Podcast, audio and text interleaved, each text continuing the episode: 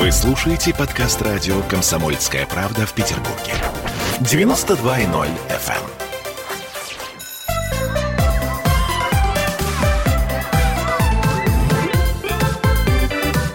Родительский вопрос.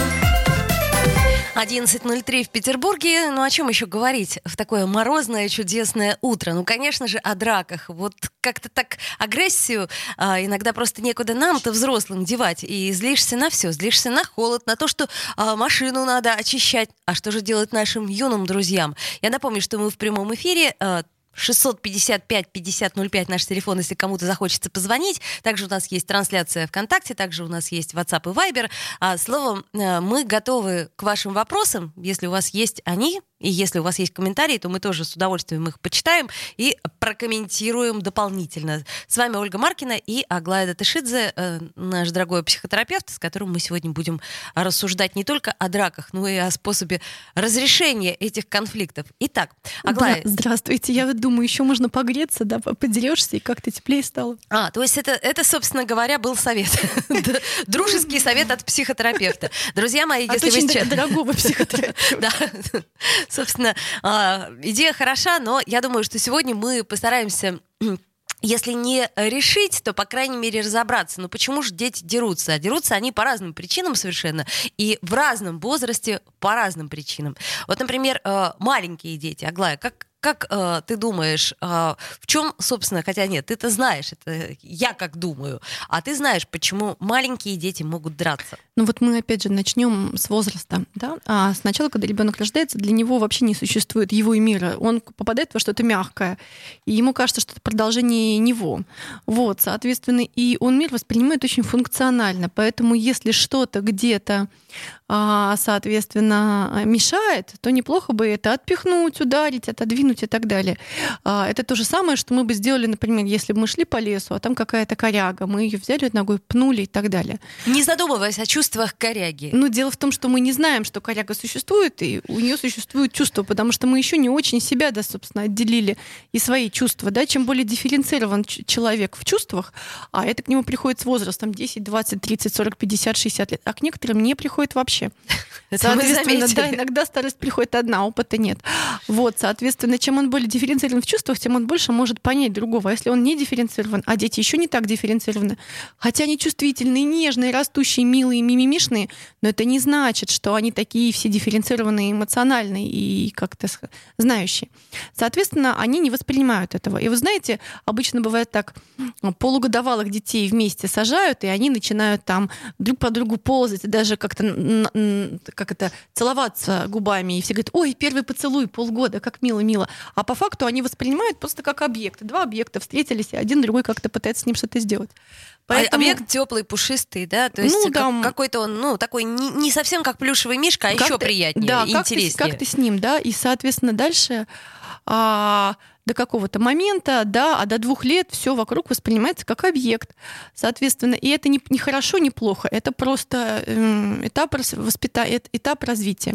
Соответственно, а потом потихонечку родитель объясняет ребенку, что он вообще не объект, у него есть свои желания отдельные, отличные. У ребенка это вызывает много протеста, и вот тут начинается я тебя побью, я тебя убью, я тебя укушу, я тебя съем. Ну, какая-то попытка что-то сделать с объектом, чтобы он был все-таки удобным. Был такой удобный до двух лет объект, а потом что-то еще. Но это хорошо, если ребенок это вербализирует, а mm. если ребенок это сразу делает. Ну, так понятное дело, потому что психическое, да, вот которое мамы очень хотят, говорят, договори, договаривайся, оно формируется на основе физического. Мы сначала физическое существо, потом эмоциональное, потом ментальное, потом социальное. Соответственно, сначала физическое. Нужно все сначала физически прожить. Как понять, что это с вами тоже было? Вы можете посмотреть на любую поверхность и представить себе, что вы ее лизнули. Я уже рассказывала этот эксперимент. И если вы ее реально лизнете, но даже можно не лизать, вы можете на язык представить себе, какая она и по текстуре, и по температуре и так далее. Это значит, что все это когда-то вы облизали, когда вам было год, два, три. Ну так вот и здесь. Перед тем, как научиться вот как-то этого не делать, надо это много-много раз сделать. Поэтому, конечно же, песочница 2-3 года — это сплошные драки совочками и так далее. И тут есть несколько вариантов реакций. Первая реакция, ах, боже мой, насилие, ваш ребеночек э, ударил моего, значит, мой, мой вашего всего два раза, а ваш моего три раза. Вот, как же И так? гораздо сильнее, как Да, мне да, показалось. да. Насилие проявляет ваш ребеночек по отношению к моему. И, конечно же, в этом месте очень сложно, потому что люди сами не знают, как реагировать, потому что не очень понимают, как быть собственной злостью и вообще как, как разрешать конфликты и так далее, и как взаимодействовать. И главное, что как это пережить, когда моему такому вот пе- пестуемому ребенку как-то прилетает от внешнего мира, потому что он пытается с ним начать взаимодействовать и понять, что другой человек не объект. А кто лучше объяснит, что они не объекты, кроме как другие люди? Потому что мама, папа долго будут терпеть, а другие люди, а особенно другие дети, которые не нанимались быть э, нежными и вежливыми, объяснят. Поэтому, конечно же, первое столкновение у ребенка часто бывает со сверстниками. Вот. И это, с одной стороны, очень ценное соприкосновение, потому что он понимает, о, так почем фунт лиха-то? Оказывается, не так все просто. Вот, оказывается, если я кого-то пну, то и меня пнут. О, интересно, а если я вот так, а если я вот так, а если я не пну, а если я попрошу? А если мы вместе потом что-нибудь с кем-нибудь сделаем? Да, вот известно, что очень хорошо ругавшиеся братья и сестры в детстве, они потом очень хорошо дружат и являются одной бандой уже когда они подрастают, 20-30 лет и так далее, когда. Соответственно, и этот этап нужно пройти. И вот очень известная история, что если у детей там есть только песочек, да, и только, не знаю, там какие-нибудь лопаточки и так далее, то если и это статистика. За ними не очень смотрят взрослые, не пытаются смотреть на них и как-то вот так вот их э, останавливать. мгм, мгм. То чаще всего дети никак, никаким образом не ранят друг друга. Особенно у них совочки, если вы помните, с закругленными кон- концами, легенькие, пластмассовые такие, да, чтобы можно было по голове бить. Прошу прощения за совет очень дорогого психолога. Да, но как-то вот просто понять, что вот как бы если что, э, другое существо, да, сопротивляется. А опереться можно только на то, что сопротивляется, да, то есть то, на что сопротивляется. Мир понимает, о, я сопротивляюсь, можно опереться, улететь других детей. Соответственно, но если родители начинают бегать, смотреть, вот самые жуткие травмы, это, я не помню, откуда я это взяла, а, какая-то была статистика какая-то американская, вот, а, получают дети в тот момент, когда на них смотрят родители, потому что они передают контроль в этот момент взгляду родителя. Поэтому часто, если дети остаются одни, они как-то разрешают, решают эти вопросы, если, конечно, среда безопасная, нет что-то каких-то острых предметов и так далее, которые детям до трех еще запрещены. Да, соответственно, они как-то разбираются. Да, это происходит с криками, визгами, писками и так далее, но на то она и мама или папа, чтобы потом утешить. И на то эти дети до трех лет сильно быстро переключаемы, чтобы ему сказать, посмотри, какая штучка, хоп-хоп, и не плачет, да, если ничего такого болезненного нет. Кстати, я вспомнила, да, как э, прямо у меня на глазах мой ребенок со всей дури в- в- втемяшился в батарею. Я это видела и ничего не смогла Да, сделать. именно и вот- это было самое ужасное. Вот я, я тоже понимаю, что именно на моих глазах, именно на моих глазах вот это происходило. Вот без моих глаз не Как-то да, вот как-то все так обходилось. Ну, чуть-чуть забо- там где-то Ну, потому что- споткнулся, упал, там ничего страшного. А вот самые страшные вещи, они происходят и кровище, и то, и все. Когда ты смотришь, да. Это не значит, что не нужно смотреть, но это значит, что когда ребенок он сам, он гораздо лучше контролирует себя, потому что он ни на что больше не может опереться, кроме себя. И саморегуляция, такая самоконтроль в этом месте очень сильно возрастает. Но потом 2-4 года вот эти крики, истерики, обещания мамы, что он ее, маме, что он ее побьет, раз она не встает. э, Пример, да, а у меня была одна клиентка, когда я говорю клиентка, собирательный образ, и ее трехлетний ребенок будил ее по утрам с рассказами о том, что ему нужна грудь, и вообще грудь уже не функционирует. Но, тем не менее, нужна грудь, на что мама говорит, нет, слушай, нет, во-первых, я сплю, а, поиграй чуть-чуть, а во-вторых, нет. И, значит, э, примерно неделю он рассказывал, что я тебя побью, убью, укушу, что-то еще. И когда через неделю он понял, что это невозможно, что он сказал, мама, я голодный, пойдем варить кашу. Голодный был, голодный был, надо, надо сварить кашу. Соответственно, где-то с двух до пяти лет дети начинают находить потихонечку физическую альтернативу, прошу прощения, что я это говорю, убийству, Так, так, так. физическую альтернативу тому, чтобы что-то, кого-то повредить, кого-то убрать, а, кого-то расчленить, а, кого-то побить, кого-то укусить. Физическую альтернативу. Они думают, они как-то сопоставляют. О, так я же не убить хотел, мне каша, я голодный.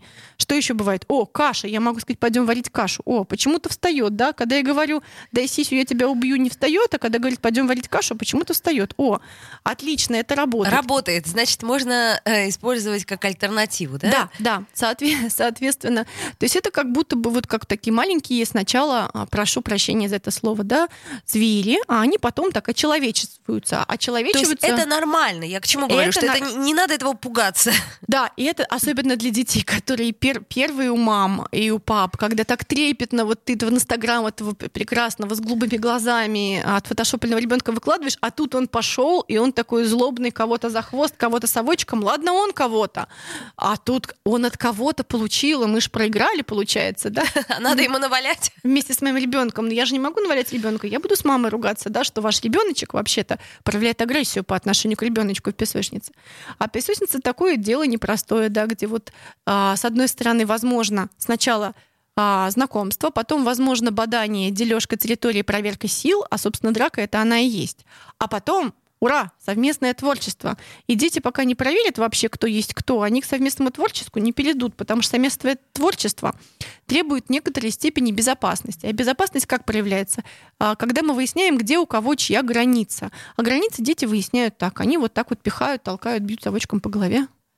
А, ну, а, ведь не все же дети э, бьют совочком по голове, да? Вот к вопросу о том, что это не совершенно не обязательно. Но мы сегодня просто говорим о драках как о, о том, что вводит нас в состояние стопора, а, потому что мы же боимся из-за своих детей, из-за чужих детей. Сделаем небольшую паузу, после которой вернемся в эфир. Я напомню, что нам можно писать, звонить. Э, вот нам уже пишут, что да, так оно и есть.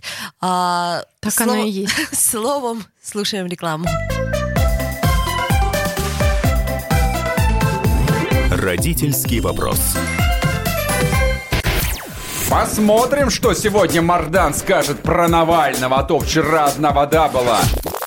Журналист – опасная профессия. Надо иметь мужество говорить правду. Помните 37-й год?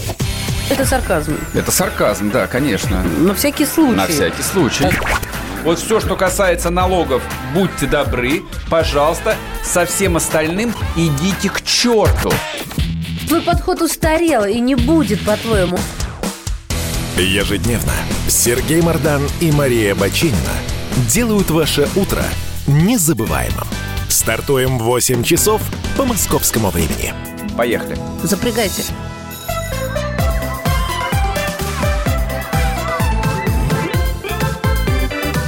Родительский вопрос. 11.16 в Петербурге. Мы сегодня говорим о том, почему дети дерутся. И самое главное, что же нам-то делать? А, продолжать э, смотреть на это, говорить, ах, малыш, ну что ж ты делаешь, не бей ты этого ребенка лопаткой. Или дожидаться его злую маму, которая скажет, ну что ж вы совсем за своим ребенком-то не смотрите, он же ударил моего милого малыша по голове ведром пластмассовым. Напомню, что мы в прямом эфире, и напомню, что мы — это Ольга Маркина и Аглая Тышидзе. Итак, мы э, переходим к более старшему возрасту, насколько я понимаю. Да, но вот я думаю, что вы еще так говорите, не бей. Хорошо, а тогда что делать? Вот возникает вопрос. Хорошо, этого нельзя делать, этого нельзя делать. Но что мне получить, чтобы получить желание? Что мне сделать так, чтобы отстоять свой песочный замок? Потому что я хочу реализовать свою ценность творчества в этой песочнице. И когда я говорю песочница, ну, сначала это физически песочница, а потом это уже в детском саду игровая комната там и так далее. Ну, хочется одну и ту же игрушку. Это же нормально, да? Например, детский сад. Я помню, что вот у нас, э, собственно, игрушек было немного интересных, но одна была — это э, была такая раковина, и там водичка туда-сюда. Типа, О, в общем, боже, отличная водичка. история. Все да. как, как у взрослых. Все это Всё прямо за это, простите, убить можно опять же. Вот. И, да. как ты понимаешь, Аглая, желающих на эту раковину было, так сказать, э, с утра и, и главное, что до пока, обеда. Пока ты ею пользуешься, ты же еще оглядываешься за спину, потому что там стоят такие, капают слюной следующие люди, которые тоже хотят поиграть с этой раковиной. То есть удовольствия тоже не очень много получить. Не можно. очень много, потому что ты не понимаешь, что она твоя не навсегда. То есть она да, очень короткое А главное, время. что да, ты еще не можешь расслабиться, потому что там придется скажешь, ну ты же не играешь. Ну все, уходи. А еще с качелями. С качелями это вообще, по-моему, отдельная история. То есть качели же всегда хорошо, да. И на качели, например, они одни на площадке, всегда очередь. И как? Вот ты покачался, ну давай, иди отсюда, ну, качается вот, следующий человек. А да. А ты-то хочешь еще? Ну вот смотрите, дальше в этом месте, а, если мы говорим про такие вот э, детсадовские разрешения конфликтов, там с 5 до 7 лет, то, конечно же, часто в это вмешиваются взрослые, и важно, что они вмешиваются, потому что иногда дети ну, не могут сами разрешить, их заклинивает. Ну, есть какая-то очень простая модель. А, ну, а, вернее, есть такая, как это сказать, нет правильных вариантов. Если бы я сказала, вот сейчас такой есть идеальный, интегративный, бесплатный, дешевый, простой способ, я вам сейчас его скажу. И продам... он универсальный да, для универ... всех. Продам его задешево, такого нет. Но тем не менее, представьте себе, есть две там, не знаю, девочки или мальчика, девочка и мальчик, они дерутся за что-то. Соответственно, есть три варианта. Либо, значит, а, мальчик наступает, девочка отступает, да, соответственно, мальчик проявил какую-то силу, настойчивость, девочка как это отступила. Либо наоборот, девочка проявила настойчивость, мальчик отступил, либо пришел третий, и что сделал? Он либо, например, убрал а, а, господи, предмет спора. Взял, выкинул шоколадку в форточку, грубо говоря, сказал, никому шоколадка не достанется. Не доставайся же ты никому. никому. Да, это уже Островский. Не доставайся же ты никому. Дальше либо развел их по разным комнатам. Кукла здесь, а ты в спальне, а ты в гардеробной, например, там, ты в разных там ты в своей комнате, ты в своей комнате, да, то есть, соответственно, конфликт невозможен, потому что коммуникация невозможна. И часто, к сожалению, это такой вариант э, развития событий, когда вот сейчас невозможно никак, и одному очень хочется, и другому очень хочется, никак это не разделить, и никак невозможно еще в детской голове не, не помещается сотрудничество, а оно не должно помещаться в детской голове а, в 5 лет. Мало того, в детской голове прошу прощения, ребенок в 5 лет должен быть жадный, должен быть, который говорит мое. Почему? Потому что как вы тогда научитесь свою собственность защищать, если вам все время говорили, поделись. Отдай, ну, отдай. Почему да. я должна? Или брать что-то, да? Вот это я хочу это, и должен это хотеть, и должен уметь хотеть не делиться, чтобы потом поделиться, и потом хотеть э, взять свое. А, я приведу пример а, из своей жизни. У меня есть ребенок, которому все, в принципе, дали, а я ребенок, которому не очень дали. Вот как-то мы с отцом, значит, идем а, в магазин и день рождения и говорим ребенку, ребенок, а ребенку 5 или 6 лет, бери что хочешь. Ну, мы так уже приготовили кошельки, думаю, ну сейчас возьмет, я бы взяла самое большое и самое дорогое, потому что у меня в детстве не было этого. И я смотрю в сторону самого большого и дорогого, там какой-то домик Барби, ну, обалдеть, да, какие-то безумные суммы у нас столько нет с собой. А она говорит, у нее уже все было, она была жадная, ей уже все дали, ей позволили не делиться, ей уже пять лет, она это пережила, она уже присвоила ну, нет ощущения дефицита внутри. Она говорит, слушай, мама, ты домик, это мне все не нужно, вот мне нужны трусики, маечка. В общем, мы в тысячу рублей уложились. А для день рождения для ребенка пятилетнего, который мог все что угодно попросить в детском мире, в котором есть любые цены. Она говорит, ну вот мне трусики, маечку, мне достаточно, мне вот сейчас не... Потом еще сходим, если надо. Она знает, что мы еще сходим. Поэтому в данной ситуации ребенок должен быть жадным, должен не хотеть делиться и так далее. Вот, а, должен уметь. Поэтому в данной ситуации иногда бывает так, что ты либо убираешь а, предмет спора, убираешь шоколадку, либо разводишь по разным комнатам, или вообще водой разливаешь, да, если так. И дальше есть всякие разные хитрые уловки. Да, например, помните там, а кто будет делить шоколадку? Ну хорошо, один шоколадку делит, но зато второй может взять а, первый кусок. Первый берет кусок. Поэтому если ты поделишь на равный неравный кусок, то, соответственно, кому-то достанется больше. Или какие-то такие вот братские истории, когда а, как будто бы дележка, а, тот, кто делит, а, все равно не берет первым для того, чтобы он понимал, что либо он поделит поровну, либо он получит меньше. Например. Как, как помнишь у малыша и Карлсона? Тогда я тебе предоставляю право взять первым. Он берет Карлсон больший орех. Подожди, ну почему? Подожди, ты бы какой выбрал? Меньший. Ну вот что ты волнуешься, он же тебе и достался. Да-да-да, ну Карлсон вообще удивительный манипулятор, да, вообще просто как-то, мне кажется, такая кладезь вообще всего на свете. Вот, дальше. Дальше, соответственно, в какой-то момент дети начинают уметь переходить к диалогу и к каким-то договорам. И дальше здесь а, вступает в роль некоторые модели. Кстати, что интересно, я была вчера на семинаре по конфликтов у Николая Васильева, вот как-то как специально. И здесь возникает вопрос о том, что многие говорят, и вот здесь есть мамина точка зрения и папина. Мама говорит, надо словами говорить. Ну отлично, мама, конечно, свое время а, все можно разрешить словами. Не, это если ты умеешь. Если Говорит ты, мама, да. Если ты сначала достаточно настучал а, совочком и ведерком по голове, потом ты научился связывать это ведерко и совочка со словом, потом нашел подходящее слово, потом накричал, наругался а, вот этим словом, потом понял, что оно некорректное, потом нашел замену некорректному слову корректное слово, потом еще подкорректировал свое, простите, пожалуйста, интонацию и не начал говорить вот такой, да, иногда тебе говорят девушка, и ты понимаешь, что тебя как будто бы матом обругать. Как ты подкорректировал, потом еще как бы свои интересы, потом научился себя сдерживать. И вот тогда, возможно, ты будешь, а, потом еще сходил на пару семинаров по конфликтам, как, возможно, сказала мама, и тогда ты К 45 говоришь, годам ты будешь идеальным могу... разрешителем конфликтов. Нет, потом понял, что половину конфликтов вообще невозможно разрешить, и надо валить. Соответственно, и потом ты приходишь в каждый конфликт как в новый. И вот из этого места говоришь, давайте попробуем поговорить, да? Соответственно, а ребенку в этом месте он еще всего этого не сделал. Поэтому, конечно же, когда его зашкаливают, он переходит, особенно когда у него очень сильно много и чувств, а у детей симпатическая система, то есть которая возбуждается, преобладает над тормозящей парасимпатической. Это мы с вами можем сидеть. Они сидеть могут недолго, да? Они говорят, мама, мне говорит ребенок, там надо сидеть 40 минут. Вообще, куда ты меня привела? Что это такое? Почему не лежать, не бежать, ничего-то? Соответственно, детям надо это все объяснять потихонечку. Поэтому, конечно же, когда их зашкаливают, они переходят э, в рукопашную. Важно, чтобы здесь был кто-то, кто бы останавливал, просто разводил и брал на, эту фун- на себя вот эту функцию паузы между стимулом и реакцией. Хорошо, что-то произошло, ты вскипел, ты вскипел. Так, а давайте разберемся. Ну и, соответственно, так, разберемся, что? Что э, что по фактам произошло. Хорошо, ты меня вот это, я его ударил, там ты мне это ты мне сказал, я тебе чего-то сказал, выслушиваем две стороны. Хорошо, ладно, кто у нас стороны конфликта? Петя и Вася. Угу, стороны конфликта. Хорошо, Петя с Васей. За что они конфликтуют? Петя с Васей, да. Петя с Васей конфликтуют за, не знаю, там, не знаю, шоколадку, девочку там и так далее. Да, хорошо. А, что, какие требования у сторон? Я хочу с девочкой гулять тут, а я хочу с девочкой тут. Я хочу, чтобы это, я хочу. Значит, э, что стоит за требованием? Ну и как-то потихонечку помогал им вербально разбираться, потому что потом они уже начинают разбираться сами, потому что часто любой конфликт, он не упирается в предмет спора, там что-то большее лежит за ним чаще всего. У меня вот э, сразу такой вопрос, э, э, вклинюсь, прости. А, часто очень я слышу от родителей, когда, например, ребенок рассказывает, и тут он мне дал по голове. И мама, и папа говорят, подожди, и что? Ты не дал сдачу? Вот, и здесь... Ты что, трус? Ты тряпка? И вот тут вот, да, возникает вопрос, действительно ли ребенок тряпка? Ну вот в этом месте, смотрите, а, хороший момент. У меня дочка умеет давать сдачу, а дочка моего друга не очень умеет давать сдачу. Я помню, что был момент, когда моя дочка уже была готова дать сдачу, а вторая такая как-то морщится, и папа сзади говорит, давай, отстаивай себя. Ну, мы два психолога, я так им там, ну, по четыре года, да, отстаивай себя, да. То есть стоят две девочки, уже готовые подраться. Одна трусит, а сзади нее стоит папа и говорит, давай, давай, борись. Ну, на самом деле, это физическое представление того, что в семейной системе происходит, да?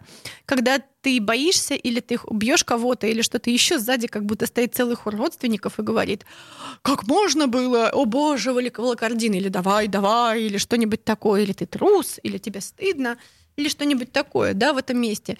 И мне кажется, что как раз здесь а, для взрослых, мне кажется, что помогает некоторая схема. вот. А, ну, вот еще к чему? К тому, что мамы обычно учат говорить словами, хотя не все мамы умеют говорить словами, это нужно тоже быть продвинутой мамой. А папы обычно говорят, ну как, что, в морду-то дал? Ну что там? Вот Иди как наваляй. Иди наваляй. Да, у меня одна моя знакомая говорила своей дочери, она говорит, ну ты пойдешь э, в садик или там в школу, если тебя будут обижать, ты дай сдачи. На что дочь приходит и говорит, слушай, мама, а меня никто не обижает. Как это? Ну начни сама. Да, ну попробуй. И в этом месте, конечно же, хорошо, когда есть две точки зрения. Одна говорит так, другая точка. И когда у тебя есть выбор, ты можешь, прошу прощения, перейти к каким-то более физическим способам, а ты можешь говорить. И здорово, когда ты можешь только говорить. Но иногда, и я расскажу про схему, а, так не получается. Да, мы обязательно к этому вернемся после того, как послушаем новости. Я напомню, что э, нам можно писать, можно звонить, пишут нам всякие комментарии. А, вот, мы их все видим, обязательно э, постараемся Интересно, ответить. что пишут. Ну, кто-то э, пишет, например, мужчина, естественно. А может, у мужчин спросим. Вот, но у нас не остается времени и вернемся после рекламы и новостей. Родительский вопрос. Кто виноват и что делать, в нашей стране знает каждый. А вы попробуйте предсказать, что будет. Каждый четверг в 8 вечера по московскому времени главный редактор «Комсомольской правды» Владимир Сунгоркин делает прогнозы, как станут развиваться события. И у него это отлично получается. У нас очень сильная налоговая служба. Руководитель ее, господин Мишустин, это один из выдающихся управленцев. Ему бы возглавить правительство. Байден может победить с минимальным перевесом. И, скорее всего, они будут спорить, ходить в Верховный суд, доказывать Карабах станет азербайджанской территорией, каковой она является по всем международному праву и, извиняюсь, по решениям, специальным решениям Организации Объединенных Наций. К лету исчезнет вся эта пандемия, и мы перейдем к нормальной жизни. И дальше я бы прогнозировал, будет огромный всплеск во всем, в экономике, в потреблении. Я предрекаю, что где-то уже к осени будет серьезный бум. Всего хорошего против всего плохого. Хотите знать, что будет? Включайте радиоприемники каждый четверг в 8 вечера по Москве.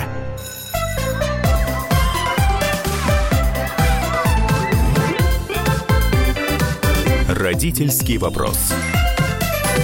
Вновь возвращаемся в эфир. 11.33 в Петербурге. Ольга Маркина, Глайда Тышидзе. Мы говорим сегодня о драках, о способах разрешения конфликта и вообще о том, что это часть личности или это о грехе воспитания. Ведь многие же говорят, да, что «Ой, ваш ребенок дерется, какой он невоспитанный. Вы же его просто плохо воспитали». Ну вот возникает вопрос, что воспитание — это процесс. Да, соответственно, есть какие-то моменты, когда драки происходят, потому что у людей нет другого способа. И когда мы говорим про песочницу 2, 3, 4 года, нет другого способа поговорить. У них еще не так вербально вот эта сфера развита.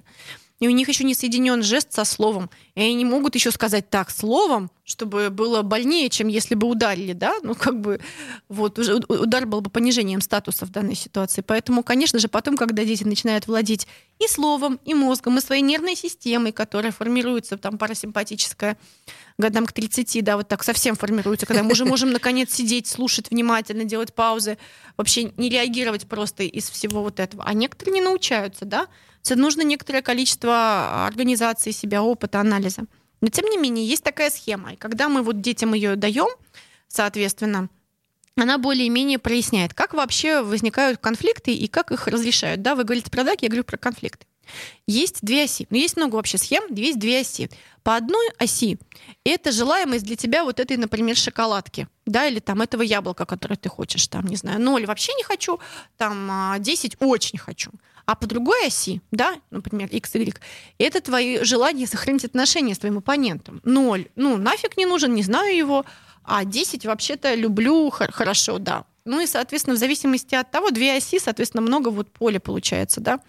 Если, например, мне этот человек нафиг не нужен, на яблоко мне очень нужно, то, скорее всего, я перейду к агрессивным каким-то а, насильственным способом отберу у него яблоко, отберу и бегу, да, потому что я его не знаю, а яблоко мне нужно было очень. Или он у меня отберет и убежит, неизвестно.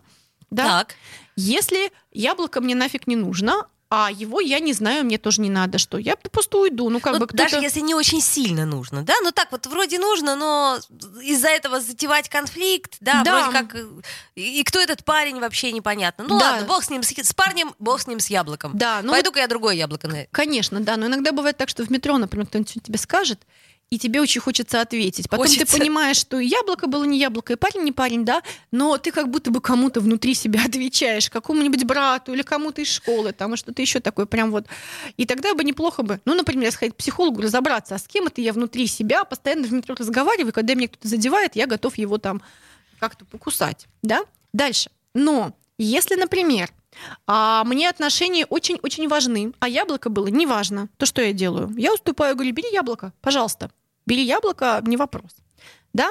Если мне и яблоко важно, и отношения важны одинаково, то, соответственно, самый мне важно... сложный вариант. Да, и нет, ну, да, сам, для не, меня не самый сложный, но э, самый понятный на самом деле. Это называется компромисс. Это когда ты кусаешь, я кусаю, ты кусаешь, я кусаю. Вроде бы я яблоко не получил, ты яблоко не получил, но все вместе получили, ну, что-то, да, и как бы и, и может не подрались. Самое и, главное отношения сохранили. Да, да, и главное бывает история такая, если, например, мне, да. А, максимально важен этот человек, и максимально важно яблоко, и мне важно, чтобы и мне было хорошо яблоко, и ему было, главное, хорошо. Да, если мне не так важно там это яблоко, я могу пойти на компромисс, но если мне супер важно вот именно идеально получить 100% этого яблока, но и важно, чтобы ему было хорошо, а яблоко одно и вообще, или там комната одна, жизнь одна, отношения одни, это мой брат или моя сестра, то в данной ситуации важно переходить к каким-то интегративным решениям. Что это значит? Слушай, а давай мы вот из яблока сделаем компот, выпьем все, или давай сходим за яблоком, или давай сделаем там, не знаю, там что-то еще, давай объясним, что поговорим. То есть расширение поля да, расширение поля, когда давай мы придумаем какой-то совместный творческий проект, чтобы и тебе, и мне, и, возможно, всем нам вообще хорошо. А это возможно сделать, э, так сказать, э, двум э, находящимся в конфликте? Ну, конечно же, в этом месте неплохо, чтобы был какой-то медиатор. Нет, Все-таки хотелось бы, да, чтобы был некий умный меня- взрослый, который скажет, подождите, товарищи. У меня есть хороший друг, который, к которому я подходила, говорит, слушай, вот это. Он говорит, слушай, ты видишь, я уперся, ты видишь, сейчас я вот только неадекватен. Я вот сейчас пойду, погуляю вокруг дома несколько раз, вернусь, выдохну, и мы поговорим. Давай? Я говорю, да. И я тоже такая дышу в квартире, он, значит, вышел, та- тра-ля-ля, он говорит, ты видишь, я уперся? Ты видишь, мы уперлись? Смотри, мы сейчас не решим. И это не- немного кто может. Я вот до сих пор эту штуку помню, меня вообще по- поразительно, да, мудрый человек. Но часто бывает так хорошо, когда есть какая-то третья сторона, не заинтересованная вообще ни в чем, ни в этом. Или две делегированные стороны. Твоя подружка, мой друг, они пришли и разговаривают. Как в тот момент, когда мы дышим где-нибудь там в соседних комнатах, потому что мы-то убиваем друг друга, и это неплохо. Тогда есть делегированные специалисты. Кстати, в Америке выяснили, что делегированная женщина бьется гораздо сильнее, чем делегированный мужчина. Делегированные мужчины гораздо быстрее идут на уступки, чем делегированные женщины. Как ни странно. Да. Хм. Вот. Но, в общем, в данной ситуации хорошо, когда есть какой-то медиатор, который просто не затронут, который будет вот так держать двоих и подождет, пока они руками помашут, а, немножечко по, поостынут, а потом вообще с ними поговорит. Что было? А за что деремся? А что кому надо? А какие доводы? А что стоит за потребностями? Да? А какие у вас отношения? Ну и потихонечку разбирая, да, какие могут быть компромиссные и некомпромиссные решения. Может, есть какое-то интегративное решение. А вот как сделать так, чтобы и тебе, и ему, и всем было хорошо? И в этом месте, смотрите, важно вот этому медиатору не впадать во всемогущество, потому что иногда кажется, ну я же медиатор, я же профессионал, я же родитель, я же должен быть всемогущий, я пошел и все вот прямо разру- разрулил. А если не разрулил, то сделал вид, что разрулил. Да? А если не разрулил, значит плохой родитель, плохой воспитатель, плохой там психолог и так далее. Так. Плохой взрослый. Иногда бывают конфликты, которые неразрешимы. Нужно убрать предмет конфликта или уйти, или раз, э, по разным комнатам. И это все, что мы можем сделать, чтобы сейчас не, не- не было кровопролития в метафорическом смысле этого слова. Да, а иногда потом можно поискать, ну, хотя бы компромисс или какое-то интегративное решение. Но классно, когда мы вместе, знаете, написали песню, придумали что-то, испекли яблочный торт, или мы вообще поняли, что одному нужен апельсин, а другому шкурки, чтобы цукаты сварить. Это не, моя, не мой пример, а Николая Васильева. Да? И мы делили апельсин, потому что тебе на самом деле нужны шкурки. И возьми эти шкурки, не вопрос, я тебе еще дам шкурок, у меня Мгм. с вчера осталось. Мгм, А мгм. мне нужен апельсин внутри. Да, но ты говоришь, что тебе нужен апельсин, а тебе нужны шкурки. Ты сформулируй конкретно, что тебе нравится, что тебе хочется. А может, мы вместе переживем какие-то чувства там, кусочек тебе, кусочек мне. Ну, в общем, как-то вот какая-то история.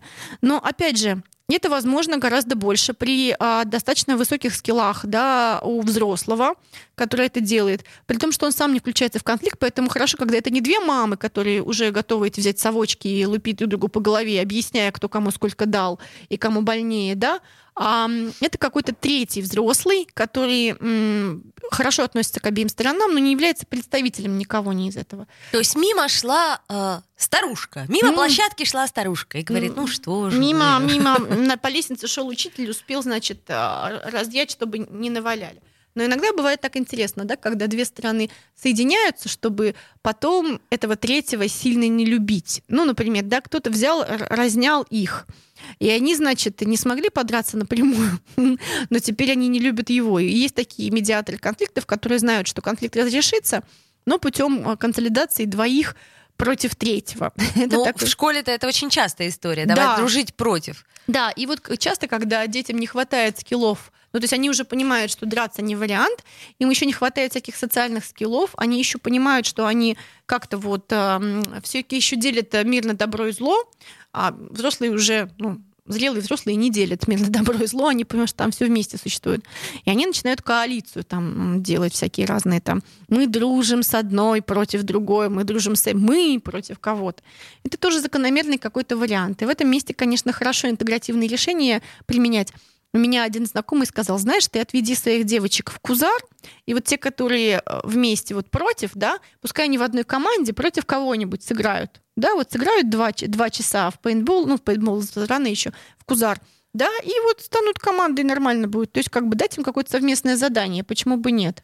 То есть как будто бы это куча всяких воспитательских решений, нет ни одного какого-то такого, чтобы было прямо на все времена. Ну, то есть какая-то изобретательность нужна здесь. Хорошо, а, у нас вот буквально две минуты, и, может быть, мы успеем поговорить о том, как а, э, родителям с родителями решить этот конфликт. Вот это вот я просто очень часто бываю на детских площадках, и с, с ситуацией, когда а, чья-то мама недовольна чьим-то ребенком, она очень частая, вот правда. Ну да, в этом месте а, иногда бывает так, что конфликт решить невозможно. Ты просто уходишь, ты просто меняешь, ты просто строишь потом свою детскую площадку, ты просто разговариваешь там и как-то еще. Ты просто разговариваешь с одним, с другим, как-то это просто выдерживаешь. То есть, э, ну, реакция мамы, она тогда подобна реакции ребенка. Ах, вы тут чего-то, да, переход на крик, э, на что-то еще. Одна мама знакомая мне сказала, я была вынуждена подраться на детской площадке с другой мамой. Ну как? Ну она же меня оскорбила, я была вынуждена подраться. Вот, соответственно. Ну, тут уж о чем можно говорить, если она вынуждена да, была подраться. Часто да. бывает так, что приходится просто уходить, искать другое спокойное место, да. Вот. А, или как-то быть в диалоге, и не со всеми возможно быть в диалоге. Но чем взрослее дети, особенно наши дети, тем больше они способны быть в диалоге, и тем больше они способны еще нас обучить. У меня иногда ребенок говорит, мама, ну что ты уперлась? Смотри, отдай пойдем мама, зачем ты туда пойдешь? Зачем ты выясняешь-то чего-то? Вот что это за как бы история такая? Э, вот, поэтому часто уже наши дети, когда мы их научили хотя бы чуть-чуть переходить к слову, потом нам говорят, пойдем, не надо упираться. То есть в какой-то момент э, мы то, то же самое можем сказать себе. Слушай, пойдем, ну что, что упираться? Ну да, извините, пожалуйста, мой ребенок укусил вашего ребенка. Э, такое бывает. Э, вот. Взрослому Простите. важно понять, за что он выступает вообще, да, за что, что, какая у него глубинный мотив вообще, да, какие у него сейчас потребности и какой за этим стоит мотив. То есть иногда, может быть, даже и уйти от конфликта — это лучшее разрешение конфликта. Иногда да. Аглая Датышидзе, психотерапевт, была э, с нами сегодня в эфире, и я напомню, что мы встретимся в четверг в 11 часов. До встречи, друзья. До встречи. Родительский вопрос.